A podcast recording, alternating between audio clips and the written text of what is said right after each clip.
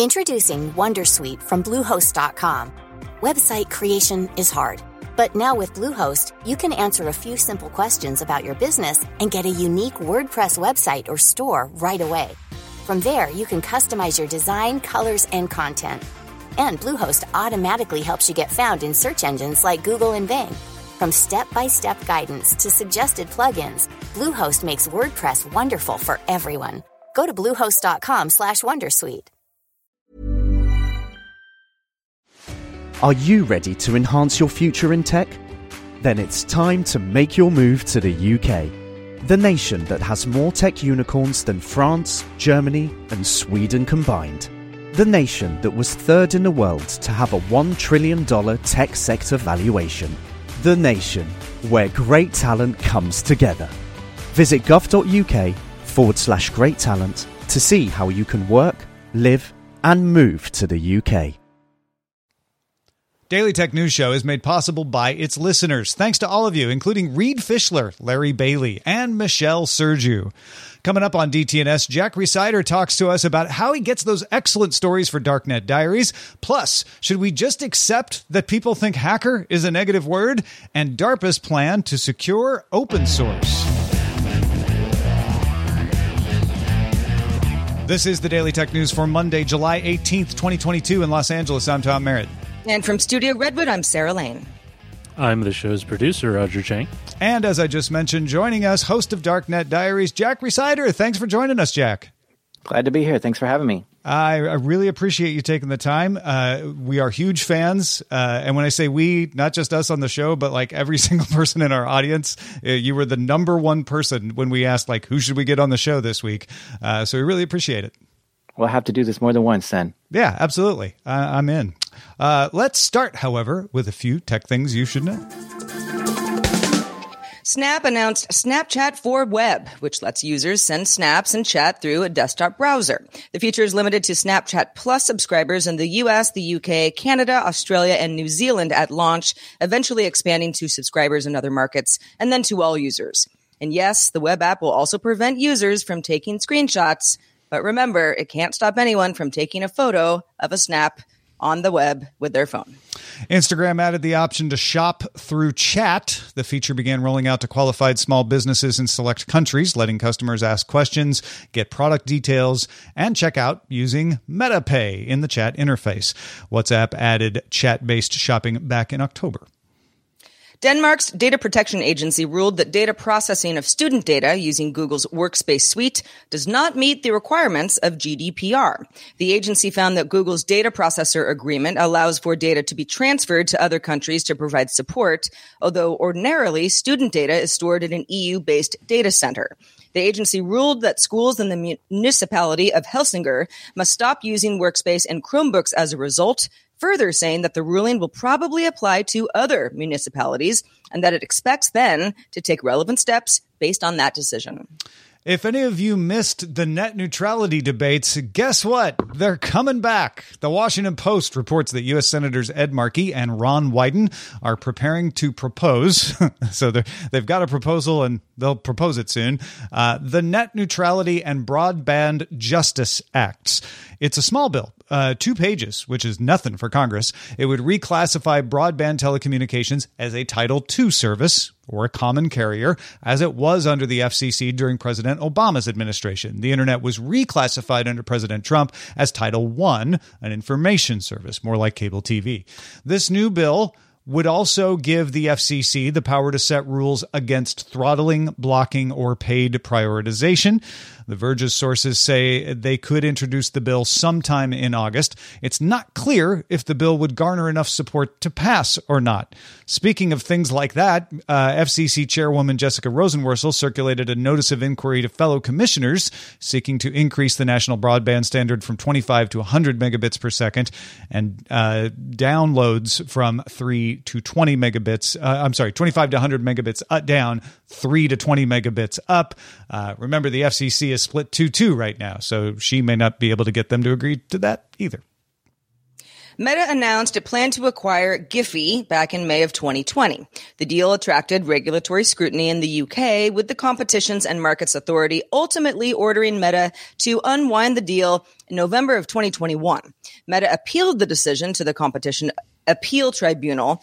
That body largely sided with the CMA, but found that the CMA failed to properly inform Meta of Snap's acquisition of Gfycat, thus undermining Meta's defense. As a result, the tribunal ordered the CMA to reconsider its ruling, giving Meta an opportunity to comment on its final report. Stay tuned. Mm-hmm. Uh, all right. Uh, let's talk a little more about open source. Uh, some people probably still think of open source software as a hobby.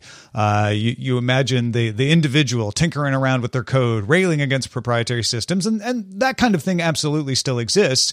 But open source software is much larger than that. It underpins a large part of how the world operates.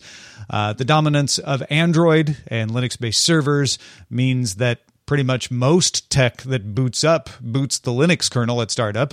Uh, and that's just Linux. MIT Technology Review notes that multiple open source projects are essential for the infrastructure of the internet, as well as things like power grids, shipping, transportation, and more. The theory goes that open source software can be more secure because it has more eyes on it than a closed software uh, situation. But there are so many projects now that inevitably a few are going to escape scrutiny. For example, in November of 2018, someone managed to push a backdoor into a widely used JavaScript module called EventStream after the volunteer who maintained it handed it over to somebody that they didn't know. These cases aren't common, they're rare, but as spam has taught us, at scale, rare cases can cause problems. So, the United States Defense Advanced Research Project Association, uh, US's DARPA, you know, the folks who brought you the internet, have launched Social Cyber, an 18 month long project designed to map, understand, and protect open source code and communities. They're going to use automated tools to do code analysis, looking for potential bugs, uh, and also things like sentiment analysis on social interactions. So, for example, the Linux kernel mailing list. They would look to see, hey, do we detect any patterns that indicate somebody's maybe up to no good? DARPA contracted multiple teams of security researchers who are going to look at code contributions to critical open source projects like the Linux kernel. Uh, they also mentioned Python would be one of these as well. And they will identify areas of underinvestment where important parts of the open source ecosystem are run entirely by handfuls of volunteers. For example, New York's Margin Research is mapping out who works on the Linux kernel. Turns out the largest contributor is Huawei, but code is also written by Russia's Positive Technologies, which is currently sanctioned by the US, and also members of the US NSA. The point of the project seems to be getting a handle on where code is coming from, as well as how to safeguard that the code is indeed benign. Jack, do you have any thoughts on whether this is a good idea, a, good, uh, good path forward? Yeah, I think uh, I think it's probably good for someone to have like a a second set of eyes on some of this stuff. I mean, one of the one of the early stories that really got me into why I make my show was the Heartbleed story, mm. and this was a vulnerability in OpenSSL, and um, that was a big problem, right? It resulted in in lots of stuff happening, and so there was some folks that were like, "Well, we're going to make our own version of OpenSSL, and we're going to fork it," and that was, I think, LibreSSL. and at the same time, OpenSSL was finally getting some funding, and so OpenSSL was getting all this extra bugs fixed and stuff, and LibreSSL was like a fork of it, and they were fixing bugs and it were like it was going in all these directions, and it wasn't. It was like interesting to see what happened after Heartbleed, right? And I wasn't seeing that, and that's kind of why I was like, wait, I want this update of what happened after that. Um, what were all the changes that happened, and and you know, did it get the funding it needed and the support it needed? So. Um, I think we've seen quite a bit of vulnerabilities happen in major open um, open source software that it would be nice to have I don't know some some significant support on them to audit it or review it or you know maybe even give some sort of approval of like this is allowed to be used in government software or something like that. Because you know We've got all sorts of standards that the government has to uh, agree to before they can accept software into their systems and stuff too. So yeah, I think it's a, uh, an important thing that's going on here. Is open source is is important to just the fabric of the internet and having some sort of support there because a lot of these projects are lacking support. Yeah, I, I, think having an organization that is independent that tries to keep track of things is necessary now because of the number of projects that are out there. It's it's just impossible uh, for it to be done without a little bit of organization. whether DARPA is the right ones to do that or not, I think is debatable. But I think they are the right ones to maybe point the way, uh, and may, maybe what comes out of this is the information you need to be able to set up some kind of in, independent effort uh, that that in the open source tradition will allow people to like get on board and say, okay, we we're going to be the folks that we're going to be the ombudsman, so to speak, that that that try to look over everything like this. I, I think it's a good start for sure. Yeah, I think there's just like massive amounts of open source projects out there. So it's going to be interesting to see which ones they actually look at and do anything with because, you know, they'll probably be able to touch less than 1% of, of what's out there. But, you know, the important ones out there, what's the, what's the cr- critical infrastructure that yeah, needs yeah. to have a good, solid working framework to it is going to be fascinating to see what they deem critical, I suppose. Totally. Well, in tech circles, the term hackathon has been part of the common parlance of our Getting together a group of engineers, programmers, working intensely on a project over a day or two. We are used to hackathons. Then you've got yourself one. The term even made it into the Oxford English Dictionary back in 2012. But Stacey Morford recently published a piece in The Conversation. She made the case that while the term is common in the tech industry, might be time for some alternative names to take root, especially in the health industry. Yeah. So the the marathon part of hackathon, the thon part of the portmanteau, uh, isn't really the problem, nor is the efficacy of hackathons themselves. But Morford points out that research shows the general public thinks of the word hack as negative. Uh, they associate it with malicious behavior. And while it may seem like an innocuous difference when you have organizations organizing hackathons around things like healthcare and other sensitive data sets, the term sometimes does these efforts no favors. There are alternative names. I mean, hackathon could be called a datathon, maybe a code fest. But Morford notes that these pale in comparison to the popularity of hackathon, which shows about 90, t- 90 times more results in Google search compared to datathon and about 30 times more in scholarly publications. Yeah, she's talking specifically about the healthcare industry in her conversation column, but I, I think there's a there's a wider topic here. For a long time on this show, we try to refer to malicious hackers as attackers uh, or something else specific to what they're doing, and we try to reserve the use of the term hacker for its broader meaning of, of somebody who likes to mess around and try things. But I'm wondering now, after you know twenty some years of doing that, whether that battle is over. Uh, English is a living language, and sometimes you just have to admit that the language has moved on. Is hacker one of those words? Is it generally a negative term now? Jack, I, I can't imagine you haven't given this some thought yourself. Yeah, I think um, hacker has become such a common day parlance term. I mean, I'm thinking immediately lifehacker.com, mm. hack a day. Um, there's a book mm-hmm. called Parenting Hacks. I mean, th- I've got an aunt who's not into computers much at all. Yet when I go with her to the the smoothie shop, she's like, "I've got a hack on how to get, uh, you know, a certain kind of smoothie that they can't make on the menu or something. Like, check it out." And I'm like, "That's not a hack." And and uh, but I love how everyone thinks that they're a hacker just because they can navigate a food menu properly. Um, so I think that term, I, eh, eh, I mean, if my aunt is using it and she doesn't have that um, you know, hacking mentality, like we imagine what a hacker sounds like. Um, what is hack anymore, right? And so uh, I think it it definitely doesn't have a negative connotation, just in the sense of like, yeah, I've got a I've got a travel hack or I've got a parenting mm-hmm, hack. Mm-hmm. Like that's totally not negative at all. That's a great thing. Oh, I want I want to hear about that. Tell me about your parenting hack. And so yeah, I I take I take uh you know I disagree with the idea that hack has such a negative term. I think it's used very commonly now. I, I feel like you have given me new hope, Jack. I think I, I would because you're right. Uh, like we have we go to the bubble tea place uh, and, and people talk about like you know like oh I've got a hack for getting more uh, you know regular user things on, on the on the frequent bubble tea card and and we never think of that as negative. You're you're absolutely right. So we just need to wait it out maybe and and continue to use like you know these are attackers or these are sophisticated actors or, or whatever it is for the people doing malicious things because i think it's only in terms of stories about computer attacks that hacker has that negative connotation mm-hmm.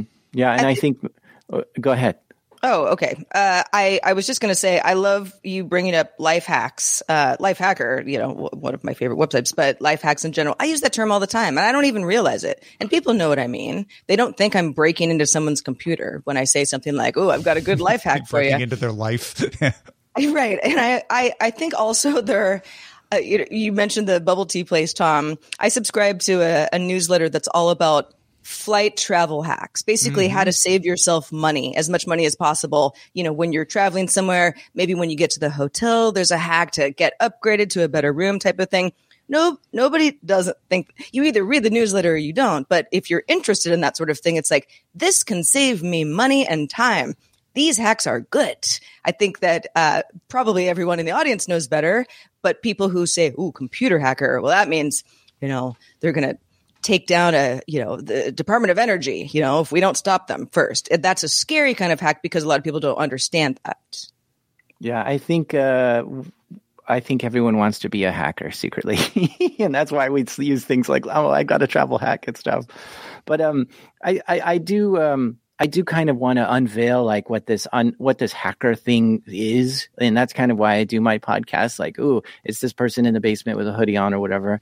And um, you know, oftentimes my show talks about like, no, this kid was in fifth period class and he yeah. just found a post-it note on the teacher's desk and grabbed it. Like, that's not like the hacker you imagine, and he's doing it on a tablet in the back of class.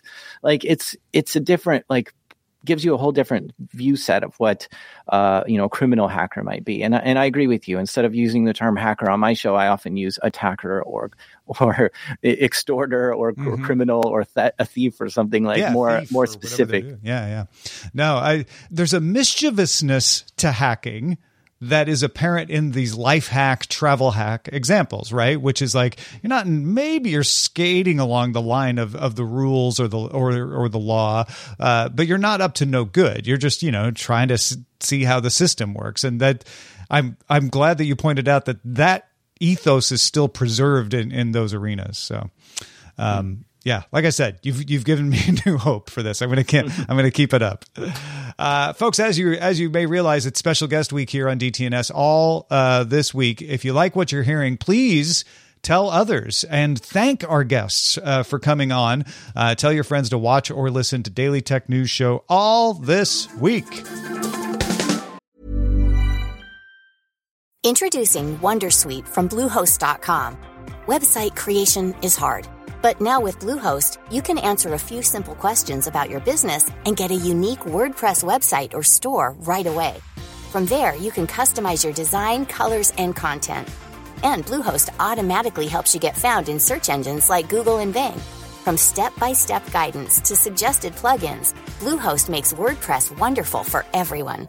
Go to bluehost.com/wondersuite.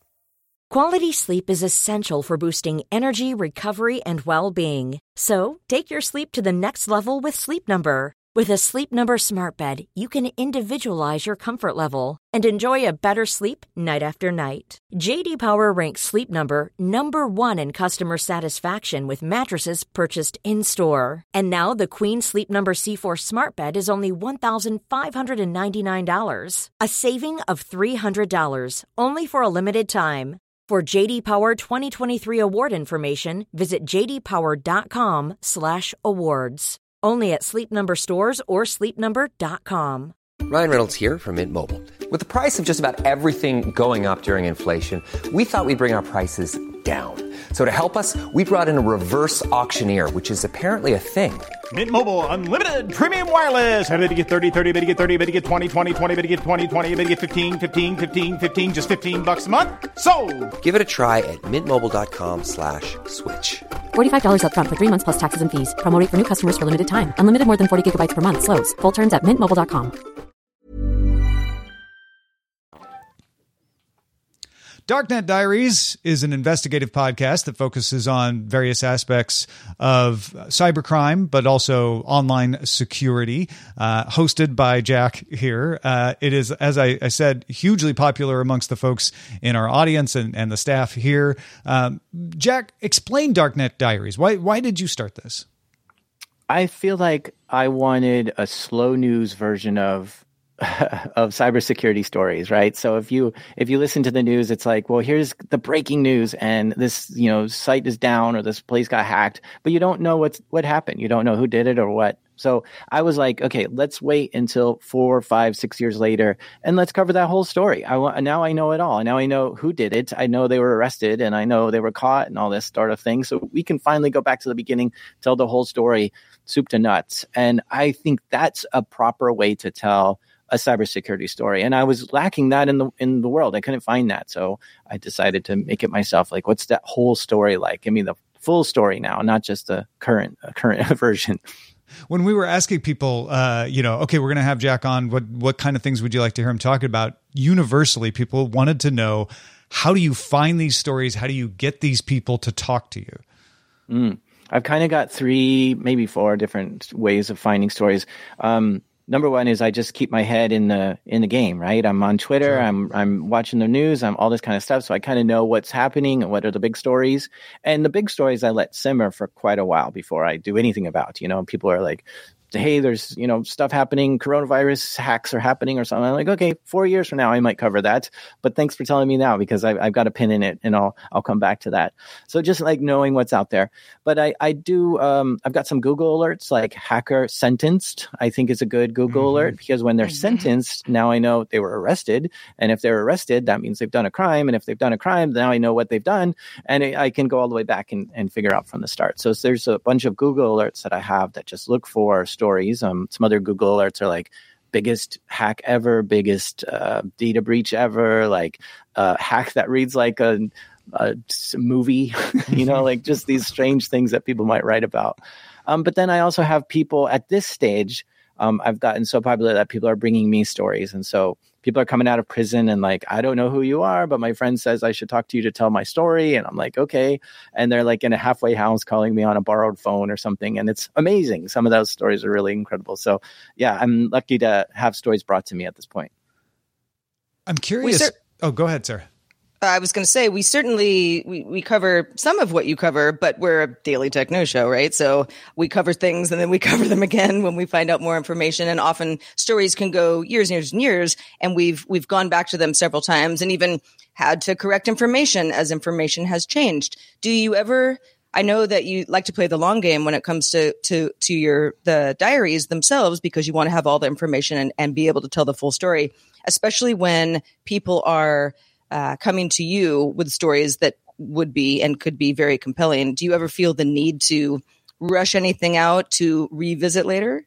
Mm, yeah, there's sometimes, like very rarely, there's I get lucky where there's a, like a, a you know a hacking story in the news or whatever, and the person who did it comes to me and says, "I'm the one. I'm I'm mm. the one." And then these headlines, and I'm like, okay, well, I guess I could tell your story before you get arrested or something like it'd be interesting mm-hmm. to hear what from your perspective so um, that doesn't happen too often i usually do uh, wait like if somebody comes to me and says I, am you know actively doing criminal stuff i'm like okay um, i'm not going to like publish that because i have some sort of um, I don't know, uh, responsibility that I don't want to glamorize some sure. of the criminal behavior that people are doing. And mm-hmm. so I really kind of like, like, I, I, I prefer if they like if somebody comes to me and says i've got to, i've done some criminal stuff in the past i'd like to tell you my story i'm like were you arrested? That's my first question. Like tell me show me your indictments show me the the or you know court documents because that'll um, help me understand that there's kind of a narrative there as well mm. of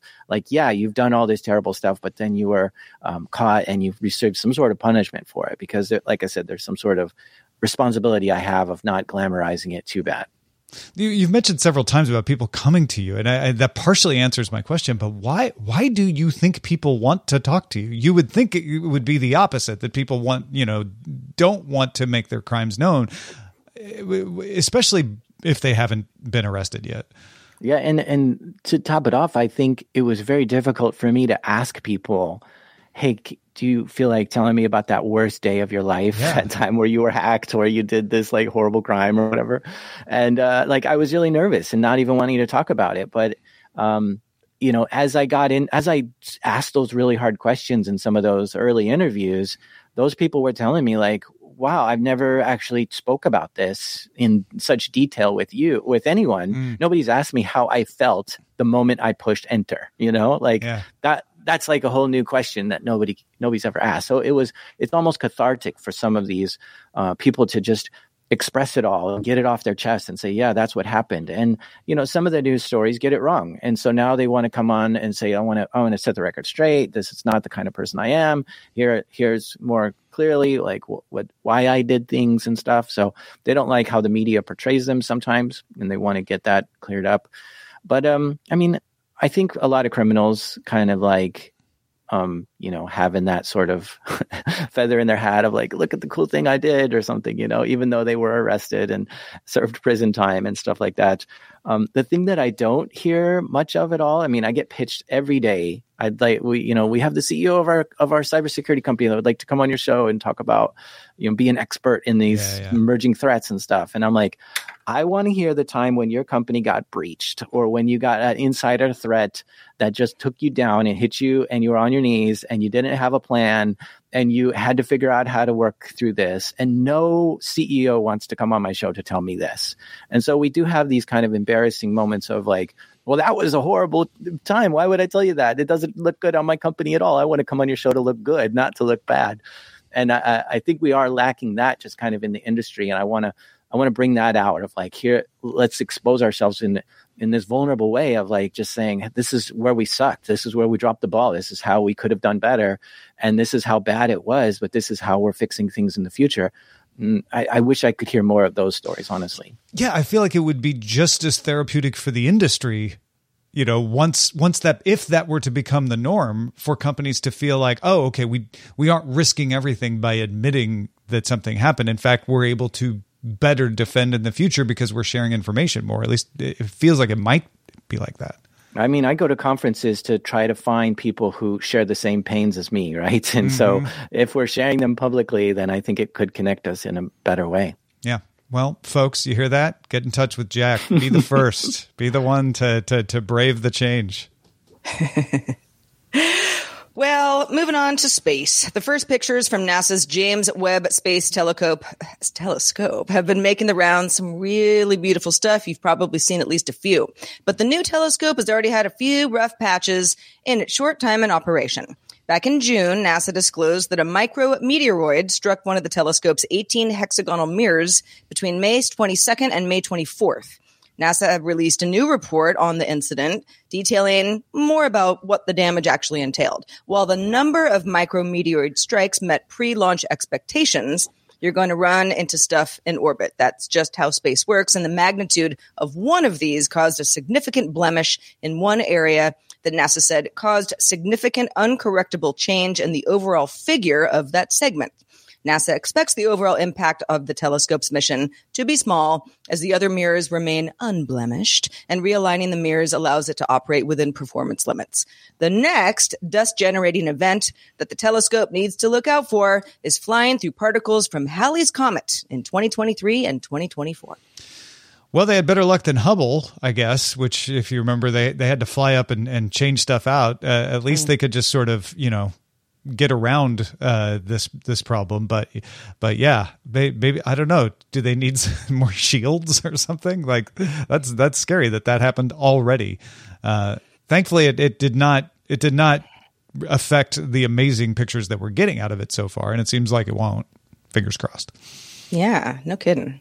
Uh, I, I mean, I've been very transfixed uh, by some of the images. So, James Webb Space Telescope, we believe in you. Just stay away from the micrometeoroids or even the bigger meteoroids. Micrometeoroids, stay away from the JWST, please. Yeah, yeah. Go bother somebody else. We're doing good work here. Yeah. Come on. the humans need information. Uh, thank you so much, Jack Rhysider, for being with us today. Such a pleasure. Uh, let folks know if they would like to DM you some cybercrime tips or follow your podcast or anything else that you do. Where should they go? I'm most active on social media on Twitter. So my name there is Jack Rhysider. And um, you can follow my podcast um, on the website darknetdiaries.com. Very cool. Um, very, very beautiful art on that website as well. Thank and I like your explanation of how you make art, and then somebody who's really, really good at it makes it really, really cool. hmm Yeah, it's a combination of uh, a little collaboration. I'll, I'll do the initial design and then give it to an artist to uh, kind of clean it up. Yeah, results are pretty cool. Uh, thanks to our brand new bosses, Andrew and Eric. Came in over the weekend, just started backing us on Patreon. Thank you so much, Andrew. Thank you so much, Eric. One for each Also- day on the weekend. Yeah. Right? That's perfect. It's Y'all are true. best. Yeah. Like a tag team. Yeah. And, you know, tomorrow it could be you. There's a longer version of the show called Good Day Internet. Sometimes we call it GDI. It's available at patreon.com slash DTNS, and we roll into it right after DTNS wraps up. Just a reminder, we do the show live Monday through Friday at 4 p.m. Eastern, 2000 UTC. Find out more at dailytechnewsshow.com slash live. We're back tomorrow with Scott Johnson joining us and special guest Will Smith on the Democrat democratization of broadcasting. Special guest week rolls on. Talk to you then. This show is part of the Frog Pants Network. Get more at frogpants.com. Diamond Club hopes you have enjoyed this program.